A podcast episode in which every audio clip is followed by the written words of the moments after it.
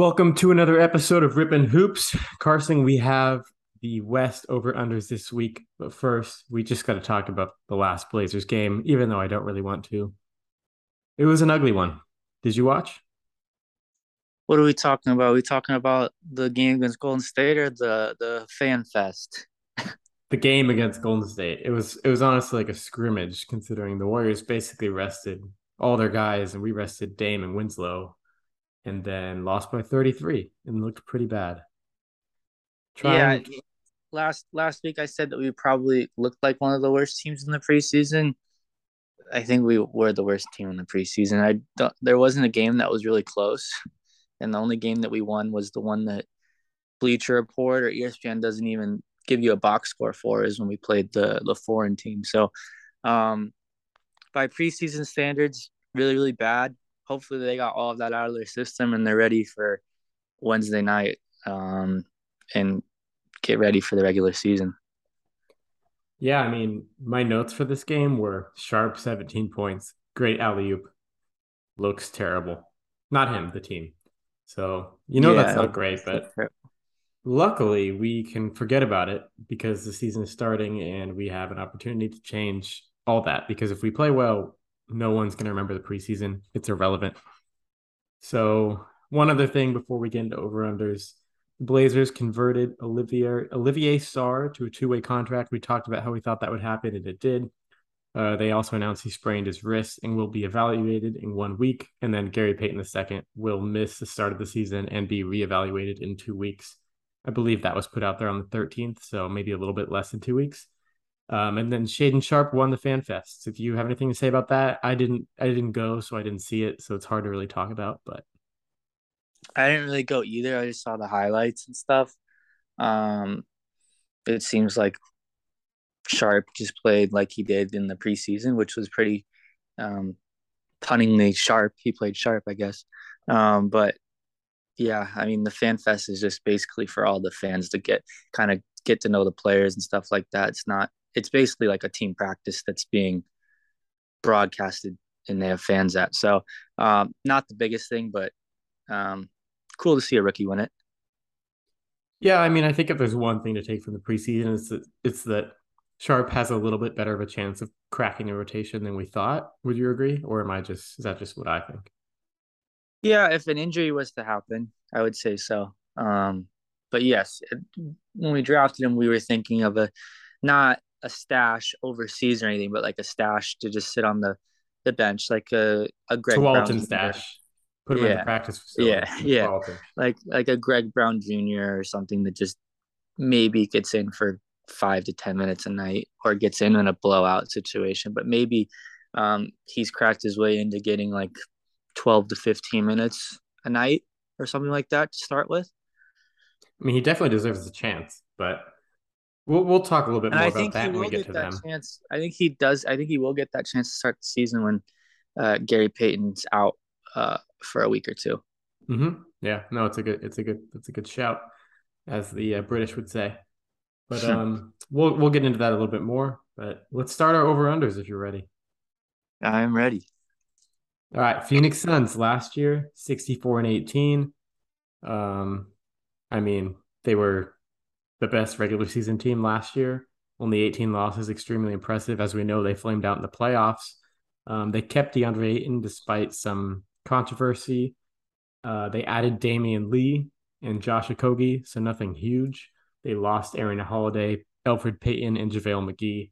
Nothing big there, but I actually think most NBA fans know that JaVale McGee's pretty good player and he's valuable. So I think that is a loss, don't you think? Yeah, I would say so. He's a good he's a great backup big. He's played meaningful minutes in the playoffs um, for the Lakers and the Warriors.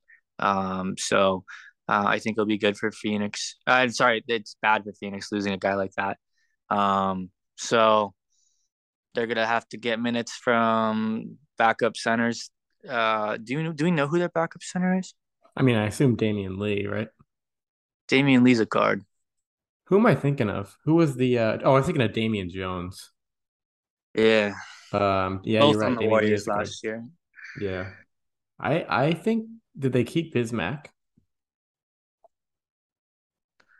Maybe not. They, we'll check on that. We'll check on that. But I, I mean, the backup center is going to be a something that they're going to have to fill.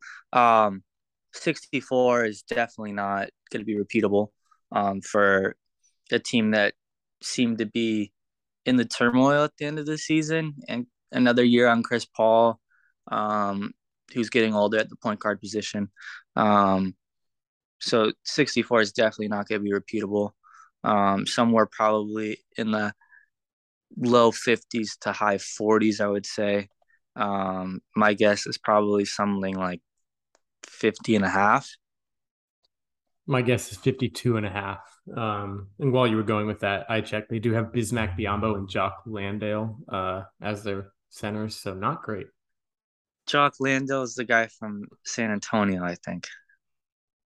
So I don't know. You never know with how those guys progress in San Antonio. Um, but yeah, um, definitely a downgrade from JaVale. So you're going 50 and a half. I'm going 50 and a half. and a half. Let me just provide a little bit of reasoning. So I guess I didn't go through that, but like we said, they overachieved last year. Um, there's going to be a little bit of drama with Ayton. I think they lost a little bit of confidence with the way they flamed out against Dallas. Um, Chris Paul's getting older. I know that's kind of a cliche thing to say, but he is. Jae Crowder wants to be traded. I think there's just more drama and they're not as deep this year. Um, so that's the reason for my number. And the number is actually 52 and a half. So I was spot on. off to a good start. Yeah. I mean, the one thing that I could say that could get him to that 52 and a half is if Mikal Bridges takes a jump, um, not as just a spot up shooter, but as someone that can create his shot off the dribble. We saw that in a couple games last year um, when Devin Booker went down. Um, but yeah, I mean, if if Mikal Bridges continues to make that jump and leap as an off ball, uh, not not just an off ball shooter and defender, and can create his shot off the dribble, um, that could be a way to get to that 52 and a half. Um, for me though, I would I would I would go with the under there. I don't think they'll get to 53 wins. Me as well. I think I think too much would have to go right. I think Chris Paul would have to stay healthy. I think Booker would have to have another Booker year. Bridges would have to take a leap. Ayton would have to not have drama. Crowder would have to not have drama. It's just I think a lot would have to go right, and the West is the West is good this year, so I'm going under as well. I don't feel great about it, but I'm going under. Uh, moving on to the Memphis Grizzlies, who were 56 and 26 last year, also overachieved. I mean, they had tons of games without Ja. They really never even had their starting lineup. Um, kind of just a great. They played great team basketball. I think they had a better record without Ja, but that's not to say he's not great. Um, they added Danny Green, uh, Jake LaRavia, a rookie, and David Roddy, also a rookie, and they lost Kyle Anderson, Jarrett Culver, and DeAnthony, DeAnthony Melton. So I definitely think they lost more than they gained. Um, and then Jaren Jackson Jr. is out for extended time with a knee injury. So definitely don't think they're going to get to 56 and a half this year. Um, I'm going to go with 53 and a half. That's pretty high. Um, I feel like they're going to be a lot lower knowing that Jaren Jackson is out. Like, I think he's out like three to four months, which is a lot, a huge part of the season. Um, where minutes like that are going to go to Brandon Clarke, which we know is really good and really efficient, but then who's going to be after that? Um, they know that they have Steven Adams as well, who seems to uh, I don't know. He doesn't really seem to fit in with uh, basketball these times of days um, and stuff like that. And then they lost key contributors like Kyle Anderson, DeAnthony Melton. The biggest thing that they're going to see, of course, is the leap from Ja, um, and then probably another leap from Bane. Um, 53 and a half, or you said 53 and a half. Yeah, it feels a little bit high, but I'm going to stick with it. I, I think they're probably somewhere in like like 47. So I'll, I'll, go like 47 and a half. It is 48 and a half, so you were much closer to me. But uh, I did want to mention Brandon Clarke signed a four year, $52 million deal today. So congrats to the former Zag. But my reasoning, just to keep them higher, I think you were smarter to go lower as far as what the odds are. I think they're going to go over, though, because we saw last year that they can play well with injuries. Like they're deep enough, they're young, and they're just a good regular season team. So I do think they'll be consistent, and I'm going to go over. But yeah, my guess was not great. Yeah, I, I, I, I think that they probably get to like 50. I'll go over as well. Um, it's just that I think I actually like I like that line at 48 and a half. It's kind of right where they I think they would be. Um, but yeah, they're not going to repeat uh, the 50, the 56. That's way too much. It's just weird because odds are they will be healthier this year just based on how many injuries they had last year. But we both they just overachieved so much. You you'd expect development, but it just feels like they shouldn't have won that many games. They went on a big streak, if I remember correctly. Yeah, um, and you know how Ja plays so aggressively and so explosive. So dangerous. It's it's one bad fall that could just lead to them honestly just tanking the season away. He probably plays more dangerously than any athlete I've ever watched. Him and Derrick Rose, prime Derrick. I know, Rose. but I think I think he's worse. I mean, Rose landed poorly, but Ja is just he goes for these dunks that he just you think he has no chance at, and he does, but I don't know. Yeah, he goes in with a lot of bodies that are he tries to contact dunk, which means he's going to be landing on ankles, foots, all that kind of stuff. So, um, it's dangerous to watch him, but it's also exhilarating to watch him. Um, oh, he's also the most exciting player in the NBA. Yeah. So, uh, Grizzlies are a fun team to watch, but I just don't think they're going to repeat uh, what they did last year. Yeah, I agree. But both going over. Are you sticking with that, or are you changing? I'm gonna stick with my guess. I'll go under. I like. I think. I think forty, like forty-seven to forty-eight wins. Um, is where I think they would be. So I'll go under. All right, moving on to the Golden State Warriors, the defending champs. They were 53 and 29 last season. They uh, added Patrick Baldwin Jr., a rookie, as well as Donte DiVincenzo and JaMychal Green, and then they lost Nemanja Bjelica, Damion Lee, Gary Payton II to, to our team, to our local boys um, Otto Porter and Juan Toscano Anderson. So I definitely think they lost more than they gained. Uh, DiVincenzo's a nice ad, but I think Gary Payton, Otto Porter, uh, mainly those two, those are big losses. Both guys that were in their what seven, eight man rotation in the finals. Yeah, I think Donte DiVincenzo is a little underrated for what he does, though. He's a really good three and D guard. Um, can shoot. He just is really injury prone. Um, so I think in my opinion, I think that that Gary Payton is kind of a wash. Um, Otto Porter is a really good three point shooter that spreads the floor for a team that spreads the floor already good enough. Um, and then the biggest asset, I guess, that they're getting that they already had was James Wiseman. So, um, kind of, you don't know if do we know if he's starting or if he's going to be more of a backup center for them? I, would kind of doubt I would, started. I would suggest that they probably back him up, right? I I would start him if I were a coach, at least at first, because I think he's just going to get easy, you know, easy dunks, easy alley oops, and gain some confidence playing with the starters. But I don't see Kerr doing it. Um, the other thing is just Moses Moody and Jonathan Kuminga are going to develop more, as well as Jordan Poole. So yeah, and there's rumors that Kuminga could play. There's rumors that Kuminga is going to play the five which is interesting because no five is going to be able to guard him with the athleticism that he he's has, huge. and yeah, and he's got he's got he's really good on defense too, so he could hang with fives um, and fours. Um, but uh, yeah, my guess, uh, they won 53 last year. Probably really close to that. I'll probably I'll go 51 and a half. I'm doing the same, 51 and a half. And I feel like that's number... really close. What'd you say? 51 and a half. I feel like that's really close. It's actually spot on. We were both spot on. Yeah, I I feel like that'd be like I feel like yeah, they're not gonna lose less than 50, but they're not gonna win probably more than 55. So they're somewhere in that range. Um yeah, I mean, I don't I can see them having honestly the exact same record that they had last year. Yeah, I I'm gonna go over, and I'm actually I feel pretty good about it. I'll go over as well. Yeah, I feel like they're closer to 55 wins than 50. Um, don't Especially the biggest Klay thing, is good.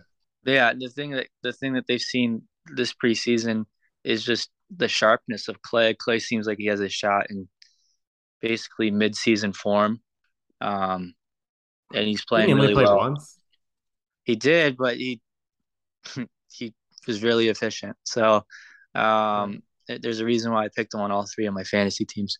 So um, I think they're going to be good. I think they're going to be a team to watch out for again. All right. I I mean I agree. I don't I don't know if I'd bet on them repeating, but they've got as good of a chance as anyone probably. Um, yep. Moving on to the Dallas Mavericks, who were 52 and 30 last year, and just looking at that, it's kind of like surprising. Even though I knew that, just the fact that Luka led them to that that record with not a great roster. They added Jaden Hardy, who's a rookie, JaVale McGee, like we said, from Phoenix, and Christian Wood. And then they lost Jalen Brunson, which is a huge loss, as well as Trey Burke and Boban Marjanovic, who we all know probably the best player in the NBA. Just kidding. I mean, we all love him. Tallest player in the NBA. if, yeah, Taco Fall is gone, so you're right. Um, this is a hard team. I feel like they build it around Luka in a way that I might not understand. They like to get lengthy guys who can shoot. It's probably going to be pretty heliocentric Luka Doncic basketball again. Maybe the fact that they added Christian Wood might mean he gives it up a little bit more, but I don't think Wood is necessarily the star that some people thought he was going to turn into. And then they've got Spencer Dinwiddie still, who looked good in the playoffs, but I think he overachieved. I don't know. I don't think I like this team as much as some people do. Some people do. I'd say the one thing that you can take from Dallas as a positive is that their centers last year were Maxi Kleber and Dwight Powell, and now he has someone that with the name of Christian Wood um, that I feel like in the pick and roll is going to be a lot more lethal. Um, and then, like we talked about, JaVale McGee. Um, I don't know how I feel about JaVale McGee shooting more threes probably on a team like Dallas, but um, I definitely like Christian Wood more than those other two guys. I think he's going to pair really well uh, with Luka. Um, and then they just have a bunch of guys that can spread the floor. Um, you know, Dorian Finney Smith, who's one of the most underrated players in the NBA. Uh, Bullock, they're getting Hardaway back. Um, so they just have a lot of shooters around Luka. I think Luka is gonna have he's gonna have a crazy year. He has a chance to be in the MVP talks if Dallas has a really good year. Um, 52 though from last year is pretty high. I, I, I like him. Um, I think like 50 and a half would be my guess. 50 and a half, something yeah, close like I'm thinking 49 and a half. The one thing with them that scares me is that if Luka gets hurt, they're bad. Yeah, but the thing is, it seems like Luka in the offseason is he's laid off the sweets and he's paid more attention to his body and played a lot of basketball overseas and stuff. So, um, if he gets hurt, it it's kind of a fluke. It seems like he's put a lot of work into his body and is trying to make the jump this year. He does, he does play like opposite of Ja. He plays pretty under control. He doesn't really go for crazy dunks. Doesn't really. But it like... does seem like he does. He does get like those weird injuries where he like tweaks his back or something. Because he's not. Yeah, he doesn't have the most athletic body we've ever seen. Um, but his body just... does look a lot better than what it has been. He looks a lot more I mean, muscular. He doesn't look as doughy. I'm not that updated on Luka Doncic's body fat, but I'll take your word for it. The one, but yeah, just I guess my point is not only is their roster not good with him, they also play so they rely on him so much that when he's out, I think it's kind of you know they don't really know what to do. But you go. I mean, his roster, his roster kind of reminds me a little bit of like LeBron's rosters in Cleveland a little bit, mm-hmm. um, yeah. where there's the guys that fit Luka very well that probably wouldn't fit basically anywhere else. Like you saw a guy like Bullock and the Knicks, and he was terrible. But then when he came to Dallas, he almost I think he did lead the league in three point percentage. So like it's it's it's interesting. I think Dorian Finney Smith is is highly underrated. one of the Warriors in the NBA, plays really good defense, shoots really good threes. He's kind of another player like Jerami Grant. Um, but yeah, they kind of build the roster around Luka. Um, so if the player of Luka was to get hurt, then yeah, their season would be over. Yeah. So you went 50 and a half. I went 49 and a half, and the number is 48 and a half. So I think I'm going to go under, honestly, even though I was one higher than the thing. I just think it's, I just don't love the team that much. I'll go over. I like Luka. And I think it's going to be close. I don't feel good about it, but I don't know. Any extended time he misses is going to be a big hurt to that over under. Moving on to a team who is going to be hurting no matter who they have. The Utah Jazz, 49 and 33 last year. Um, I'm going to read their uh, players they add and the players they lost, but I mean, if your bedtime is soon, you might you might not be able to hear it all because there's a lot of names. They added Ochai Agbaji. I think they got him in a trade from Cleveland, but he was a rookie, or is a rookie from Kansas. Uh, Malik Beasley, Talen Horton Tucker, Walker Kessler, Lauri Markkanen, Kelly Olynyk, Collin Sexton, and Jarred Vanderbilt. And they lost Bojan Bogdanovic, Rudy Gobert, Bo Cruz, Juancho Hernangomez, Danuel House, Donovan Mitchell, Royce O'Neale, and Hassan Whiteside. So to sum that up, they lost Rudy Gobert and Donovan Mitchell, and they got a few a few good rookies. Fun fact: I used to play uh, 2K with Malik Beasley back in 2020. Yeah, I don't know if he's the best dude in the world though. He's gotten into a lot of. I know that's, that was before that was before all the other stuff, but um, yeah, he's a he's a good cool. guy to talk to. Yeah, no, um, I mean, sure he can be nice. So. uh, he's actually pretty good at 2K. Uh, but yeah, Utah Jazz are gonna be one of the worst teams in the NBA. Um, expect big minutes from guys like Sexton and uh Clarkson and guys like that, um, which are just kind of flamethrowers that I don't see them winning a lot of games. Um, they don't have a lot of depth at the big position. They don't really have a lot of depth anywhere. Um, they're going to be a team tanking for Victor for sure. Um, I see them in the low 20s. I see them like at like 23 and a half at that. Yeah, I see him at 22 and a half. Um, I mean, I think most of those tanking teams are around that number this year. So probably not going to be far off for either of us. It looks like it's 24 and a half. So I guess we're underrating the talent of Talen Horton Tucker a little bit, maybe. I don't know. I mean, Utah's a team that like I would not want to see Victor go to. Because boring. It's just boring. Yeah. I just don't see him there's really no one to go with him. I mean, you could see maybe Collin Sexton, but Collin Sexton gets hurt a lot of the time, and he's very inefficient. Um, so if he was to make a jump, maybe, but I just don't. They're just a very boring team, and I do not like their uniforms now. I I don't even. No, I don't. I don't know what they look like. I used to like their uh the one that faded from kind of brown to like yellow, went like brown, red, orange, yellow. Those were nice. No, these are just bright yellow, and then their aways are black with like neon yellow. oh yeah, you complained last podcast, didn't you? Yeah, it just doesn't make any sense. For a team well, that's boring, they shouldn't have bright uniforms. I mean, based on that alone, I'm just gonna put the words in your mouth and say we're both going under, right? Yeah, I I can see them. Honestly, I could see them not winning 20 games.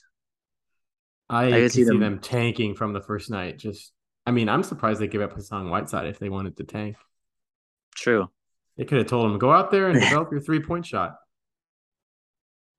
Yeah, I mean, if you're tanking, you should just get guys like Hassan Whiteside. Yeah, I mean, it's kind of a diss because I actually like pretty sure I said a few weeks ago I wouldn't mind him on the Blazers, but uh I mean the Blaze we'll talk about it, but the Blazers have I mean we're gonna have to rely on Drew Eubanks to be our backup center, which I don't know if, I think, if we are I think contending. Sarr is better. Yeah, if we are contending, I don't know if that's a great thing. Yeah. But anyway, Utah Jazz both going under. The line is 24 and a half, which is a little high. Moving on to a very intriguing team, the Denver Nuggets. They were 48 and 34 last year, which I mean, just looking at that number based on who they had healthy, they had no Jamal Murray, they had no Michael Porter Jr.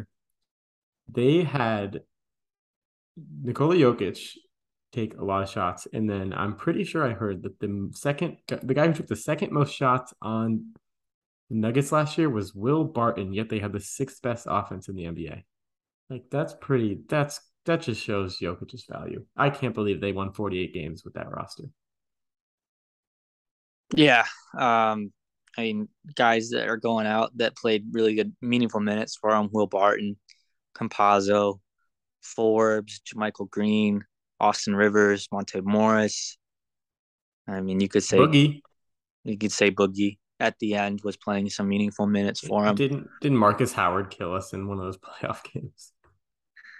Uh, I don't know. Oh, maybe yeah. it was regular season. He killed us in something, but yeah, they lost a lot of guys. They lost a lot of guys, but they gained, you know, a guy like Bruce Brown who's gonna be great for him. I know Mike Malone's already talked huge praise on Bruce Brown. Uh, Caldwell Pope, who's a shooter that's gonna space the floor well for Jokic. Um, Ish Smith, who's gonna be on his what 13th or 14th team in the NBA, something like that. So I think he's gonna set the record. Yeah, I mean, when you think of a guy like Ish Smith, you're like, oh, mate, a lot of team like he's been on a lot of teams. That means he's not very good. That means, but you can take it the other way that a lot of teams want him. So, um, I mean, he's a good backup point guard. Um, he's and good. then Christian, yeah. Christian, Christian Braun, or no, that's actually Christian Brown, isn't it? I think it's, it's Brown, yeah, from Kansas. It's Brown, yeah, it's it's Brown for some reason. I don't even know how it's spelled. Um, I don't think he'll get minutes right away, but I think he's a good asset. Um, the biggest thing is just getting their players back and Michael Porter Jr. and Jamal Murray, um, and then the kind of leap that uh, I think Michael Porter Jr. is going to have this year. Um, You're betting on that? I'm in on it. I feel like he's he's another he's in my opinion he's another Kevin Durant, Jayson Tatum if he stays healthy because of how tall he is, how lengthy he is, how he can create a shot off the bounce. Um, I I think he's really good. Um, the biggest thing too, but... is just staying healthy. Um, and then I like I like Bones Hyland, a guy that is a spark plug off the bench for him. Um, the biggest thing he has to do is just make sure he doesn't have those mishaps and get Mike Malone under his skin and just sit him for a night or something like that because that seemed to happen last year. He's a little wild, but no, I agree on the Michael Porter Jr. thing. He's good. He's got a deadly shot. He killed us in that one uh, playoff game. Didn't he hit like six threes in the first quarter or something? I don't remember. Yeah, it's just he, that, he hit six threes and he went like six for six. Yeah, if he if if he gets hurt, he could end up being one of the worst contracts in NBA history because he's just got his back issues that have gone back, you know, multiple years since before he was in the NBA. So I don't know what we'll see from him. Jamal Murray is obviously an X factor on this team, and uh, I think they added more than they lost, in my opinion. Not numbers wise, but as far as value. Uh, they also added DeAndre Jordan, but he's pretty washed. I just think KCP is a better player than Will Barton on both ends. Um, Will Barton might be more talented on offense, but KCP is a better defender. And Bruce Brown is a great addition. I think he's one of the most underrated players in the NBA. And um, I expect Jokic to take another leap. So I'm going 52 and a half. So I'm thinking they'll win, you know, around four more games than last year. Yeah, they're a team that I think is similar to Dallas, but is better than Dallas. Um, I had Dallas at like 50 and a half. So I think Denver is somewhere like at 51 and a half, something like that. It's 49 and a half. So I'm going over. I assume you are too. And I feel pretty good about it. I would go over on that as well. Um, we know Jokic is incredible.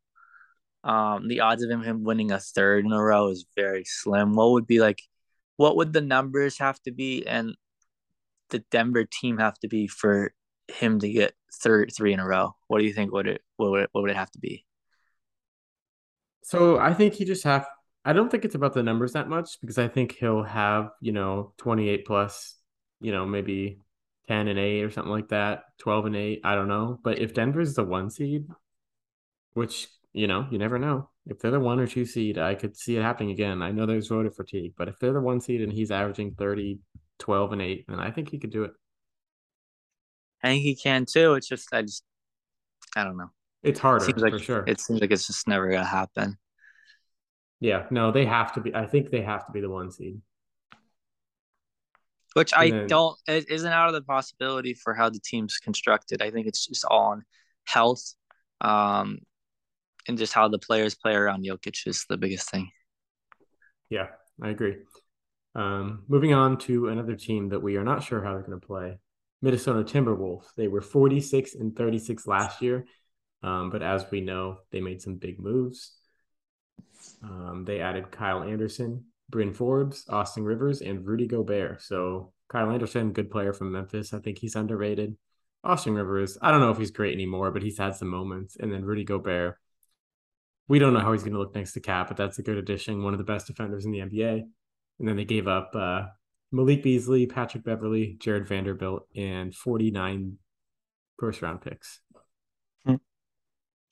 Not not really, but like six, five, five, and Walker Kessler. So that's a lot. Yeah. Um, they're a team that I don't like a lot, but I know that the metrics for some reason like them a lot. Um, I love Anthony Edwards. I think he's great. I think he'll take a huge jump. Um, I think they're going to be a good regular season team. I just don't see how they'd be a good playoff team when you have a guy like Rudy Gobert just basically clogging up the paint on offense, and especially like a guy like Anthony Edwards that needs space to kind of slash. Um, he is a good shooter, but he is an amazing slasher as well. He's a um, decent shooter. He's he's a shooter that can get really hot. Yeah. Like he'll have a night where he'll he'll have a night where he'll go two for 10 from three, but he'll have a night where he goes eight for 10 from three. Um, so he's a guy that can get really hot, but yes, he can be inefficient sometimes.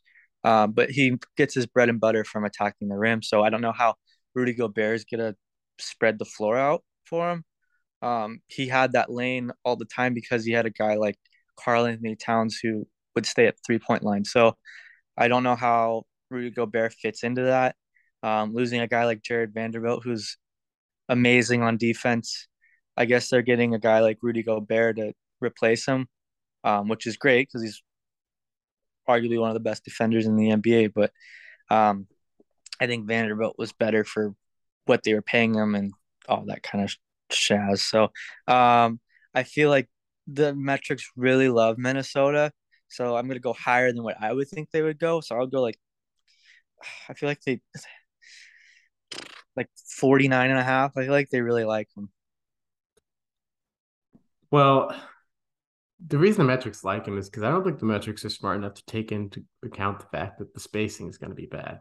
Like they know that they have good defense. They see all the numbers, the individual players. I don't know if the metrics have taken into account the fact that Gobert is going to clog the lane, like you mentioned. But I'm going to go 47 and a half, and I know it's probably going to be higher. Um, I just, I don't know. I don't really know what to think about this team. I don't really trust Towns that much. They don't really have a traditional point guard, but I do think I do think Gobert is going to prove to be a little bit of a more valuable player than some people give him credit for on this team. But uh, looking at the lines, it's 49 and a half. So I believe you were spot on. Yeah.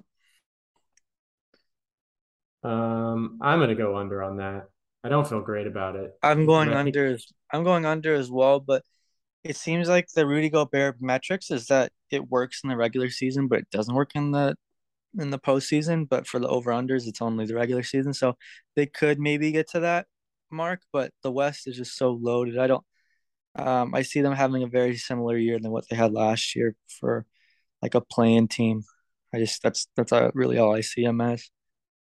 I think I could talk myself into the over because of what you just said. Rudy Gobert is a good regular season player, and I think having Towns, Russell, and uh, Edwards is more talent than he had in Utah, and they continually won around you know 50 games just because of Gobert's defense.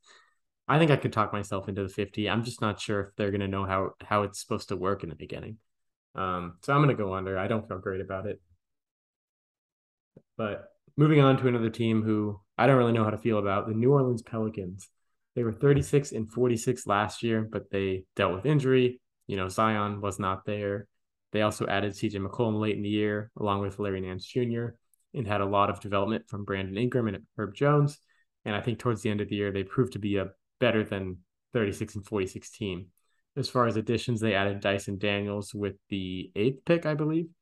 And Dereon Seabron. I don't actually know who that is, but he's a rookie. And they lost Tony Snell. I wasn't even going to write that down, but since he's a former Blazer, I thought we would note it. Um, I don't know. I think this team has a lot of potential. One thing that's kind of interesting to me is that I think CJ is going to be the starting point guard because I believe they're going to play McCollum, uh, Herb, Brandon Ingram, Zion, and Jonas. Um, I don't know if you know Dyson has any chance of cracking that. Not not cracking that lineup, but he'll, I don't know if he'd play backup point guard at this point with how young he is. I think the X factor is just going to be Zion's health, um, and then whether CJ McCollum can can play kind of that point guard duty. But what what do you feel about them? Yeah, I definitely feel like they have the capability of being a top six seed if everything works out for them together. We know how good Zion is when he is able to stay on the court um, in a short sample. Um, I feel like he's been putting in a lot of work in the off season. I like their their team. I like Alvarado off the bench. Um, Larry Nance off the bench. They got a lot of really good pieces, and CJ is a really good. We saw it in when the years when Dame uh, was hurt. Um, he's a really good playmaker. He's a really underrated playmaker. So um, when you got guys like Zion to throw lobs to, when you got guys like Brandon Ingram, Valanciunas, I mean, there's a lot of good. There's a lot of good pieces on that team. So I definitely think they're better than the the you know last playing spot at 36 wins. I think they're somewhere in the mid 40s. I'll go like 45 and a half. 45 and a half is probably a pretty good number. Um, I think I'm going to go 46 and a half. I think I think I'm relying on Zion's health a little bit too much. Um, but I think they have a lot of potential. I think they're one of the teams with like the widest band of what they could win. I could see them winning 50 games, and then if Zion get, gets hurt, I could see them, you know, being in the 30s. But I'm gonna go 46 and a half. Um, and you said 45 and a half. Is that correct? Yeah. Um, 44 and a half is the number.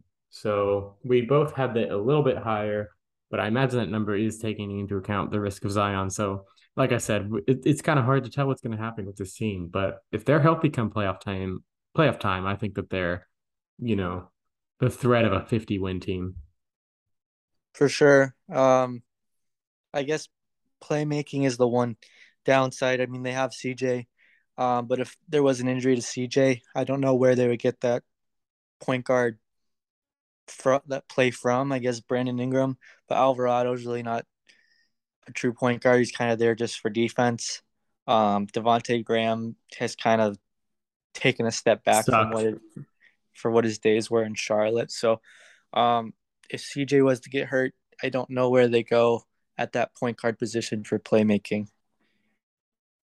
I guess I mean, they have point they Zion. Have, they, yeah, they could have Zion or Ingram bringing up the court, but I don't know. I, I feel like CJ is gonna be really good this year. I feel like he's gonna average somewhere between almost you know seven to eight assists a night. I don't know. I didn't see a lot of ball movement from him on our team, but we'll see. Speaking of Devonte Graham, though, do you know he his career average from field is thirty seven point two? That's awful. That's counting twos and threes. Yes, that is his field goal percentage. His three point percentage is 35.7. His field goal percentage is 37.2. But he had that one really good year where we almost oh, I know. sixth man of the year. In his sophomore year, he had 18.2 points per game. Still only shot 39% from the field, but I don't know. I just think that's pretty bad. No, it's not good. Actually, I know it's bad. Um, but I'm going to go over here just because I think 44 and a half is a, is a little bit low for a team that has Zion Williamson, Jonas Valanciunas, CJ McCollum, Brandon Ingram, and Herb Jones. Yeah, I definitely will go over too with just the upside of what it has. Um, yeah, I'll go over. I, I mean, they're a team that could, if everything clicks, they, they're a team that could win 50 games. So I'll go over segmenting into another team that could have just an awful year or be a 60 win team. LA Clippers. They were 42 and 40 last year, but as we know, they're going to look much different this year because um, they did not have Kawhi last year. And this year they will. And Kawhi is one of the best players in the world when he's healthy. Um, they also added John Wall and they lost Isaiah Hartenstein. So that's a little bit of, you know, he's a good player, but it's not going to kill him. Um, I don't think John Wall is going to be as good as a lot of people are expecting. I think Reggie Jackson's going to start. Um, I think that was already announced actually. But... It was announced and then they they talked to Ty Lue today and they he's like I still haven't made my decision. So I don't know what that means. Hmm.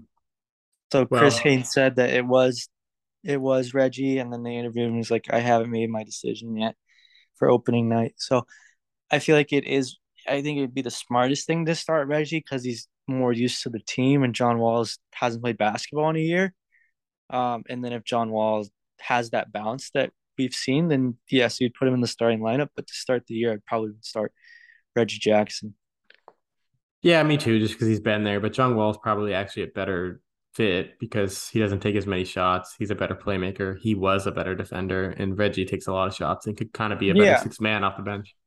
Well, I just I would say if if John Wall you put John Wall on the bench, and then if he starts to beat John Wall of previous, then I'd put him in the starting lineup. Yeah. That's what I would do. Again, this one is kind of weird because I think that the odds have to take into account the fact that Paul George and Kawhi Leonard have been injury prone, but they are deep. Like they have like 12 guys.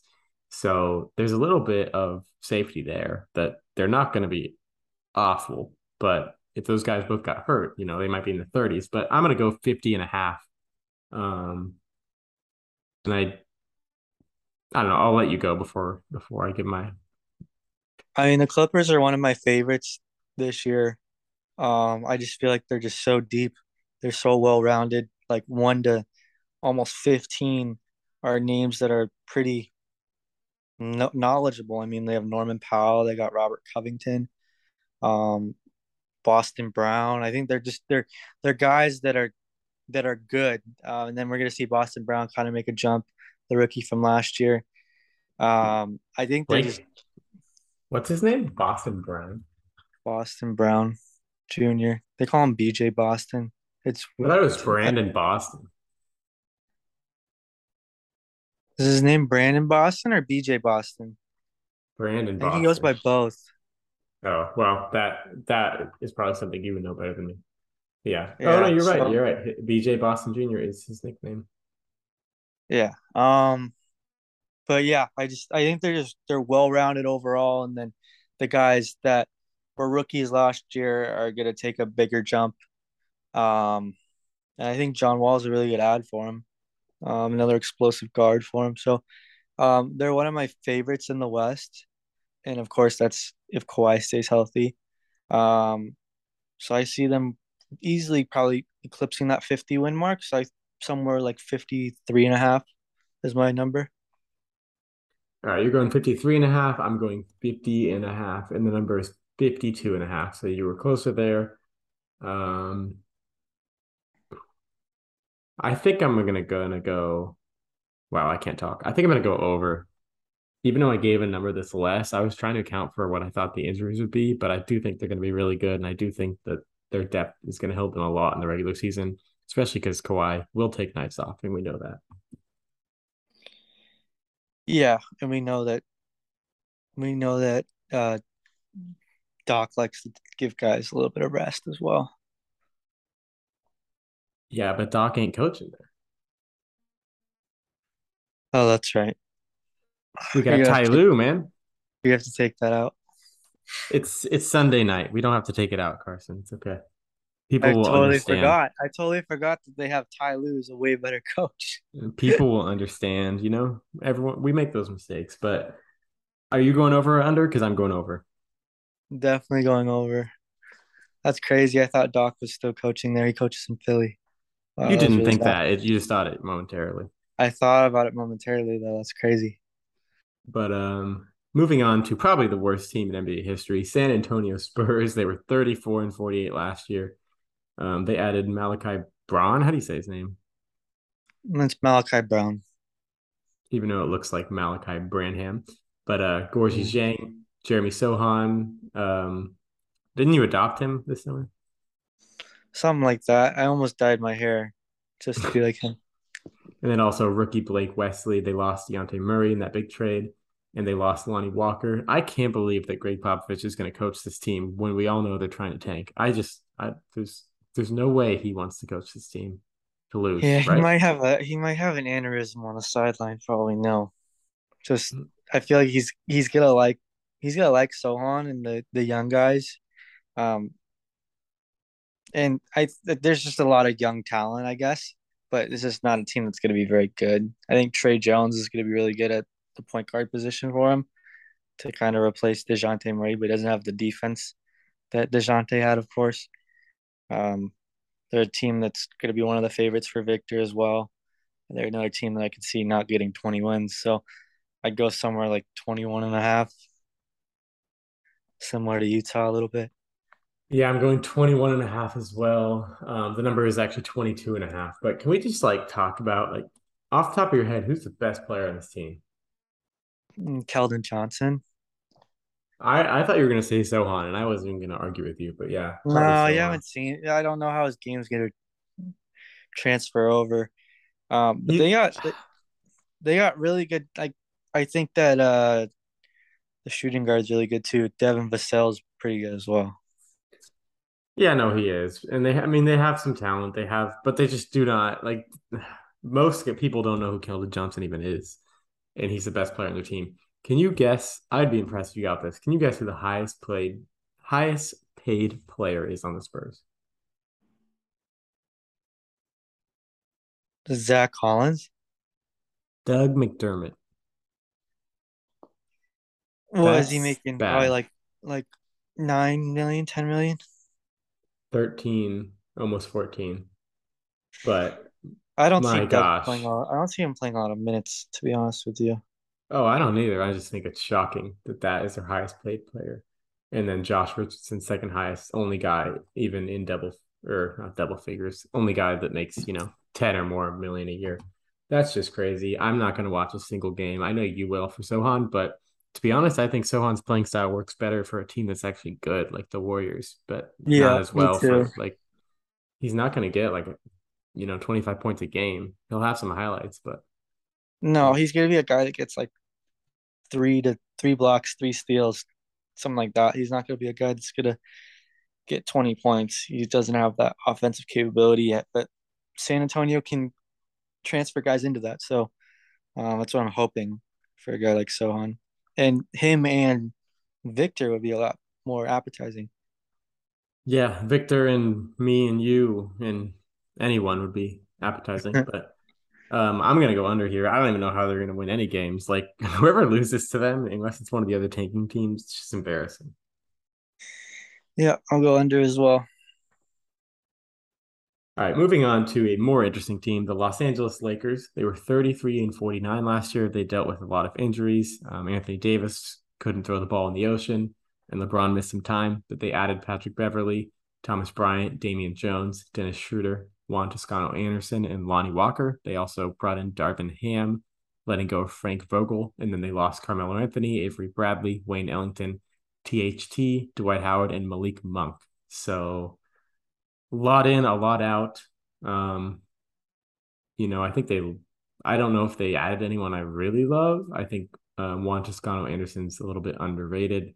Um, Dennis Schroeder a little bit overrated, and then Patrick Beverley. He, he's a good player. I mean, I don't know how he's going to get along with Russ, and I think how this team does is going to have more to do with the guys who are already there, AD, LeBron, and Russ, than it will any of the guys they added or lost. Yeah, it's going to be interesting to see how how basically Westbrook might react to being more of a bench player.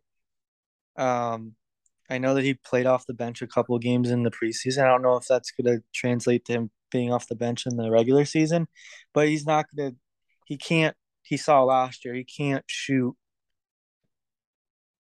15 to 20 times and only make like three or four shots. It's just not going to work. He's just going to have to, he's going to have to play fourth or fifth option on this team or third at best. But the biggest thing is just if LeBron can keep up basically what he's been doing for the last couple of years at his age, and then if Anthony Davis can stay healthy and take a leap. It seems like LeBron wants to take a back seat and let Anthony Davis take control of the team.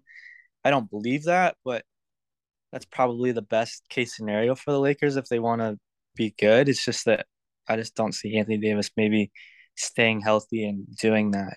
And we know that he doesn't like to play the five, and he's going to have to play the five on this team for sure.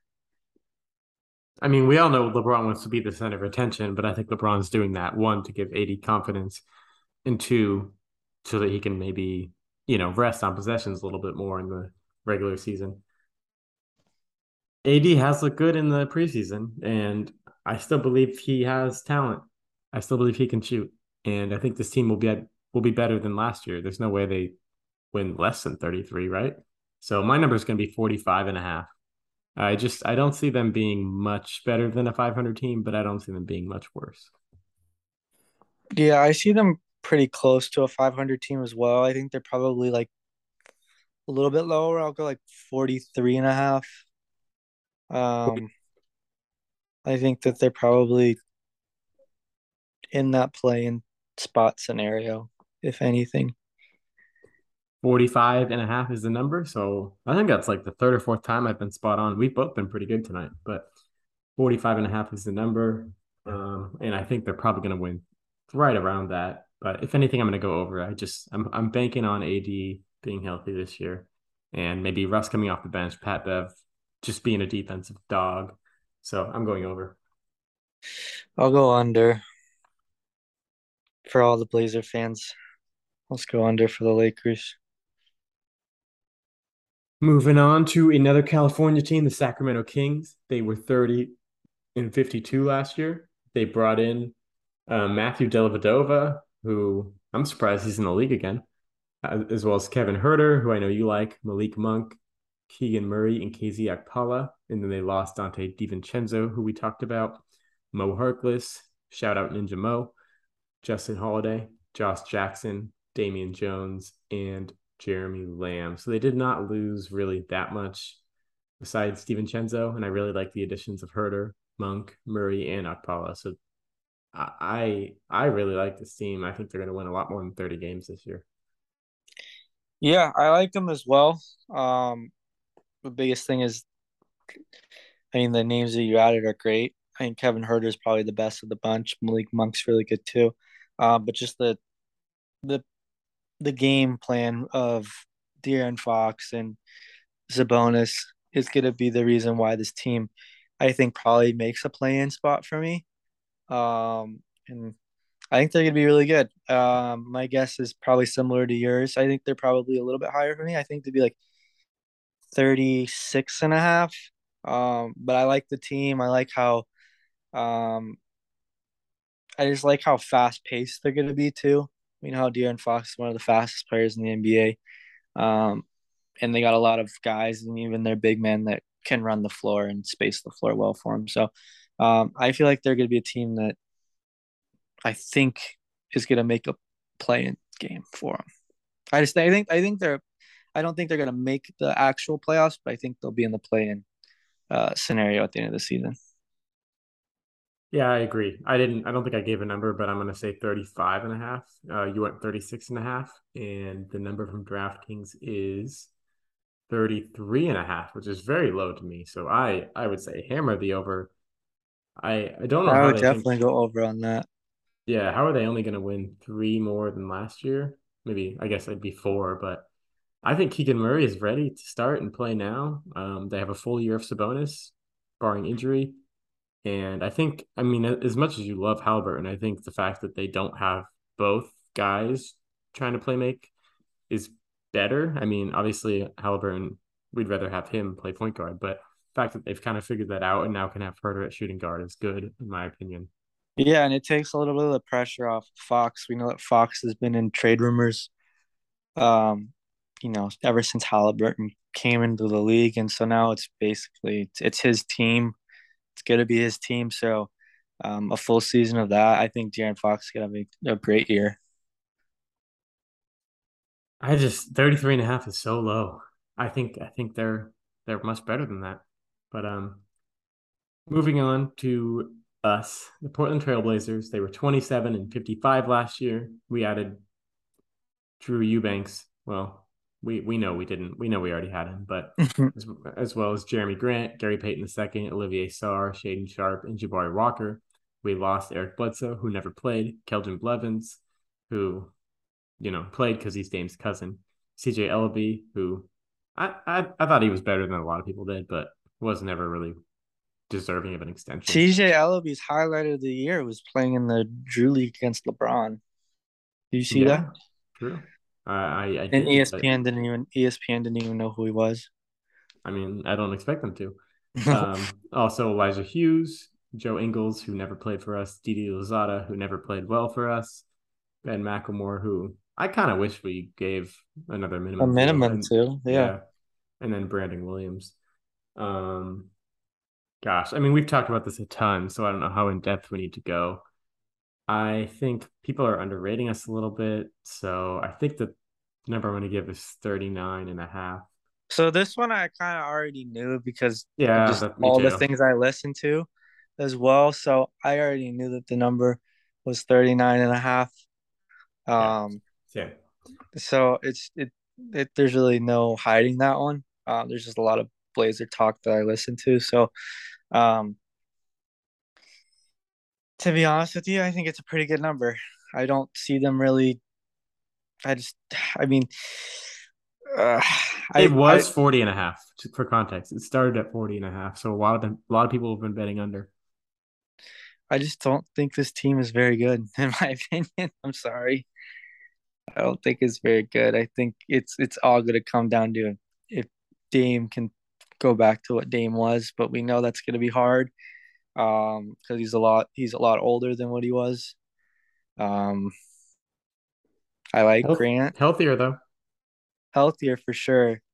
Um, I just I don't I don't I don't even see us honestly. I see us maybe a ten seed or a nine seed. I just don't think that we're. That's why I've, I kind of had the talks last week of how if we started off bad, would we just go for Victor? But the one thing is, do we want to waste another year off a of Dame? I, I, don't know. We're gonna start I, bad because our our schedule is brutal at the beginning. I, I don't want to overreact too much to the preseason because before the preseason I would have said over, and I'm gonna stick with it, but I don't feel as good about it anymore because we did not look good. But I mean, being a 500 team is something that Dame has been able to do throughout his career. He made the playoffs every year besides his rookie year, and then you know the last few that he was injured. Um, last year, first one, right? Yeah. So I gotta believe so... I I'm going over just because I I mean it's our team. It's our team. I would love to go over. It's just that I it's it's tough because um the depth is really is going to be a struggle. I mean, just the the backup center minutes is something that I really worry about because who's really going to back up Nurkic, Drew Eubanks, Watford, who's really undersized, but we know Nurkic is injury prone too. So if an injury happens to Nurkic, then Eubanks or Watford has to start. It's just, I, I just, it's tough. It's a really tough situation because the Blazers are our team. But um, if I was to bet it, I would go under because I don't feel very confident in it. If I was to bet it, I probably wouldn't put a lot of money on it because I want them to go over. But um, I feel like it's just I, I just don't feel like I just do not feel like it's our year. If that makes sense. I'm going over, but if there was a gun to my head, I think I'd go under. If that if that answers that. But uh yeah. I don't want to get too negative about the about the preseason. We have a really tough start to the regular season as well, so we're gonna have to try to stay positive there. But we will go over those those games in a second. Um, moving on to the Thunder, they were 24 and 58 last year. They added Ousmane Dieng, um, Chet Holmgren, who will be out for the year, as well as Jalen Williams and the other Jalen Williams. They lost Derrick Favors and Ty Jerome, and they are going to tank for Victor Wembanyama, and Shai Gilgeous-Alexander is going to have to just play well and then get benched again, which is really sad. But I I don't know. This is hard because Giddey and Shai probably don't really want to tank. And they have talent and they're lengthy, but they might just put Poku at point guard and tank. Uh, Poku Poku looked good last year at the end of the year, but um, he's not a winning player yet. Um, yeah, I it's gonna be hard for them to even get to 24 um, of last year. I think they're probably like 20, 20, like 23 and a half. That'd be my guess. Yeah, my guess is 25 and a half just because I think they have more talent than last year. But um, looking at DraftKings now, the number is 23 and a half, so you're spot on. Um, I'm going to go under, even though, you know, I gave that number higher, but I just, I have to think these teams are just going to tank. And I wouldn't be surprised if they trade Shai to, I don't know, the Raptors and cash in on some draft picks. Yeah, Shai could be a, a trade asset um, uh, at the trade deadline. Um, be interesting maybe if like the Lakers were doing well, maybe the Lakers could get in on them somehow. I don't know how the money would go around, but that'd be actually a really good fit for them. Um, but yeah, I just without Chet, um, definitely it's going to be another tanking year for him. So definitely would probably go under. The sad thing is, I think if Chet was healthy, I think they were ready to start trying. You know, they weren't going to be. Yeah, good, I, think, I think their number would probably be closer to like 30, 32. Yeah, they were going to try to, you know, keep Shai around, develop Josh and the young guys, but I think they're just going to have to wait one more year, which is not a bad year to do it. So I'm going to go under, and I think you did as well. Um, last team, Houston Rockets, 20 and 62 last year. They added Tari Eason, Boban Marjanovic, Jabari Smith Jr., Ty Ty Washington, and they lost Dennis Schroeder, John Wall, who never really played for them, and Christian Wood. Um, you know, they'll develop. And I think a lot of those guys, like the Thunder, are going to want to try. I think Jabari Smith Jr. is going to want to try. I think Sengun's going to want to try. Um, and I think Jalen Green is going to want to try. And then they also got uh, Kevin Porter Jr. So I think that their players are going to, you know, play hard um, more so than like the Spurs guys. I mean, they all try, but you know what I mean? I think they have more talent yeah. that wants that wants to actually show what they have. Yeah, and they just they have a lot of young talent. Um, I think Tari Eason could be the steal of the draft. Super lengthy and athletic. Um, he's played super well in the preseason, um, scoring 20 points, getting 17 and 12 um, last night, I believe. So he's been playing really, really well. Um, we know Jabari Smith, um, the talent he has being a top top three pick. Um, Jalen Green from last year could take another huge jump. Sengun, full years being the starting center and not being the backup to Christian Wood. Josh Christopher, who's another really good guard, who's a very good scorer that we saw at the end of the year uh, when they let him. Uh, they took the training wheels off of him. So I think they're a team that's actually going to be really exciting to watch and is going to stay in a lot of games, but is not going to win a lot of games. Um, just because of the inexperience and all that. I mean, not really having a true playmaker. Kevin Porter Jr. is not really a point guard, in my opinion. I think he's more of just a a guard. Um, so I would say that their win total for me is probably like 24 and a half. I think they're going to be better than Oklahoma City, um, San Antonio, Utah, but I, I think like 24 and a half would be my number. Yeah, I'm gonna say 22 and a half. Um, just because a lot of those teams have been hovering around that number. But um looking over now, it is 23 and a half, so right between us. And I'm actually gonna say over. Um, I think these teams this they're gonna win some games just because they're gonna have more talent than all those other tanking teams. Um, and like yeah, I'd go I'd go over too. I, I actually like their roster a lot. Um, I think like in three to four years when they're all developed, I think they're going to be a really good team. And last year I went over on them and they disappointed me, but I think the number was like 26 and a half last year. But yeah, I still like the talent. And I mean, for those who don't know a ton about tanking, like all these guys are still trying their asses off. None of them are trying to lose. It's the fact that the coaches and GMs, mostly the GMs, may decide to trade talent, may decide to rest talent, or you know, do something like like uh Utah did. You know, they're giving away Gobert, they're giving away Mitchell, they're trying to tank. Same with the Spurs. They give away Murray. But all these guys are still trying to get contracts. They're trying to score points. And I think they just have a lot of talent, even though they're young. So they're going to accidentally win some games. So that's why I'm going over. Yeah. Um, so to recap real quick Suns, we both went under. Grizzlies, I went over. You went under. Warriors, both over. Mavericks, I went under. You went over.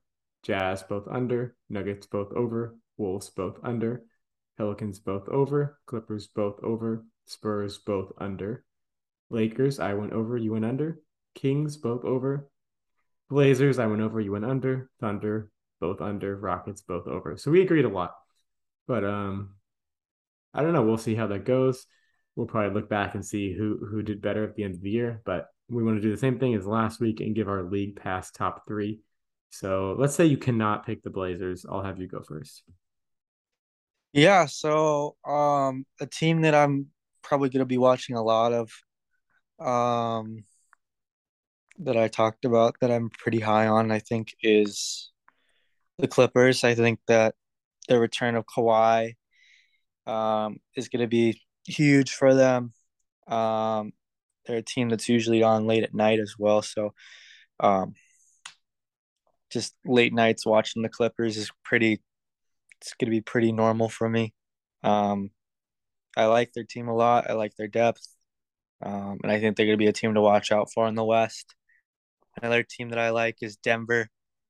Um, of course, Jokic, um, but then seeing the returns of Porter Jr. and and uh, Jamal Murray um, is going to be huge for them. And then seeing the leap that maybe Bones takes for them uh, as their best player off the bench and then the last team we talked about, I I'm gonna really enjoy watching Houston play uh, from all the young talent that they have and um, being in a lot of, I think, like I talked about, close games.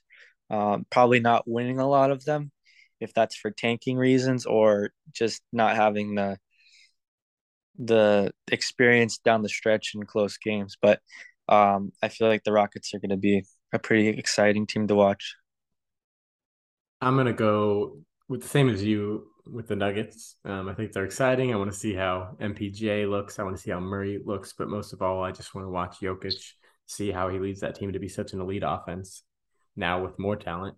Um, I also want to watch the Pelicans mainly because I want to watch Zion. I mean, he's a specimen that we've never seen before.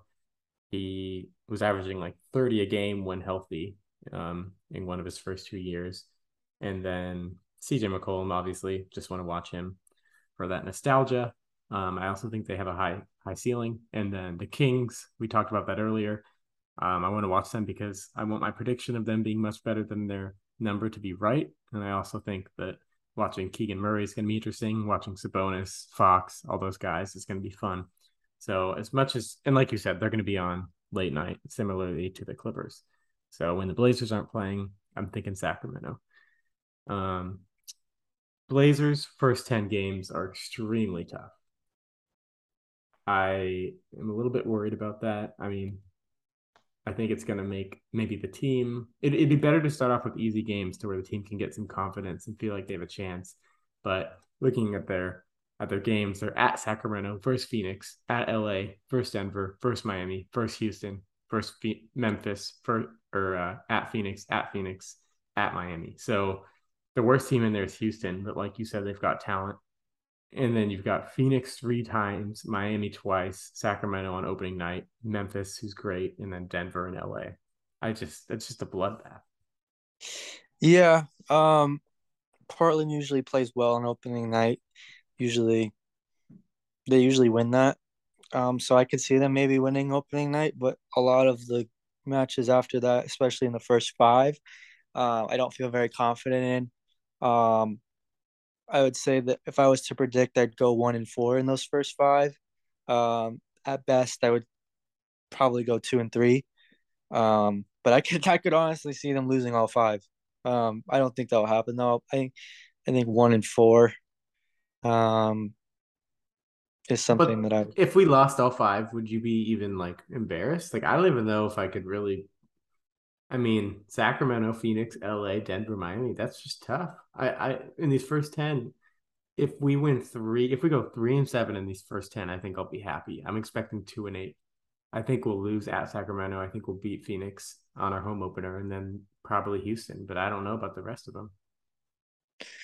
Yeah, it's not for me. Not being as confident in the team as what I was at the beginning of last year. I just looking at the schedule to start the year doesn't doesn't make me feel any better. I guess. Yeah, I don't know. We'll see, but it's tough to start off with such hard games because I think it doesn't it doesn't help your confidence. But uh, you said you wanted to play play a game. Is that is that still happening? Yeah, I'll put you on the spot, Charles Barkley, because you know that they'll do it opening night for Charles, the who he play for. Mm-hmm. So I'm gonna give you I'm gonna give you five names. Um, we've been doing, you know, who they've added, who they've gotten rid of. Um, just want to see if you've been paying attention to your scouting reports a little bit. So you should be doing a little bit better than what Charles will probably do on Tuesday. Um, so I got five names for you, a couple Blazers. Um, I'll start with uh, Cody Zeller. Who does he play for? Utah. Okay, one for one. Um, another Blazer, Dennis Smith Jr. Honestly, didn't know he was on a team. Um, I don't know. Yes, I got him. I got him. Uh, close. He's in the East. Boston. Hmm. Who no, is it? He's on. He's on Charlotte. Yeah. Um, another Blazer, Noah Vonleh. He actually got signed to him Boston. today. Yep. Mm-hmm. Uh, Josh Jackson. Ah. Uh, I just, I just, I just saw this one. I just saw it. I, I don't think I know though. Uh, New York. Close, Toronto. Hmm. And then the last one is actually maybe the best of the bunch, players wise, that might play minutes. Uh, Markieff Morris. Ooh, I just read this one last. Week. It was week. one that I saw, and I was like, "Oh man, I did not know he was on this team." I just read this one last week. I think it's the Nets, right? It's the Nets. Yeah, he's going to recover ah, from three for five. Three for five. Over under Charles getting point five. I think he gets maybe one. Yeah. I there's no way he paid much attention because I feel I like mean, as some, he gets older, he just pays less yeah. and less attention. I mean, there's some other names in there that like I didn't know really until um you know a couple days ago, and then Noah Vonleh was just like literally hours ago. Um, they signed him to the roster. So, um, yeah, let's see if uh, Ryan does better than Charles tomorrow or on Tuesday. Yeah, I mean, I'll put you on the spot for one because I read it tonight. Bryn Forbes. Uh, he is on Minnesota. All right, one for one. Good. That's the only one I'll give you because I didn't prepare names, but I, I think we did pretty well. I think we showed our knowledge off. Yeah, besides the most embarrassing thing of the night, thinking Doc Rivers still coached in LA. So yeah, that's okay. But uh before we sign off, how about this? What is your one most confident bet on the over unders in this group we did? Mine is the Kings. I would say the Kings too. I think that 33 and a half is really, really low. Um, I thought you were going to say the Blazers. no, I can't do that. Um, no, like uh, if I was to make one bet, I would rather I would rather bet for something to go over than under. I don't want to root for a team to be awful. Yeah, um, so, I, so I would rather root for a team to be a lot better than what they think. So um, I think the Kings 33 and a half is really, really low. I, yeah, uh, I think if they don't get an injury to their two main guys in Fox and Sabonis, I think that they're easily gonna get that. Um, because if if it, it, I mean the guys like a like a Huerter or a Malik Monk or something like that, if one of those guys were to get hurt, they could easily plug somebody into those positions. Um, so yeah, I think that I think 33 and a half is really low for them. Yeah, we're in agreement on them. So I think that will have to be our league pass team that we are we're always texting about and watching. But uh, thanks for listening to another great episode of Rip 'N' Hoops associated with the Rose City Hoops Instagram page. Have a great night, everybody.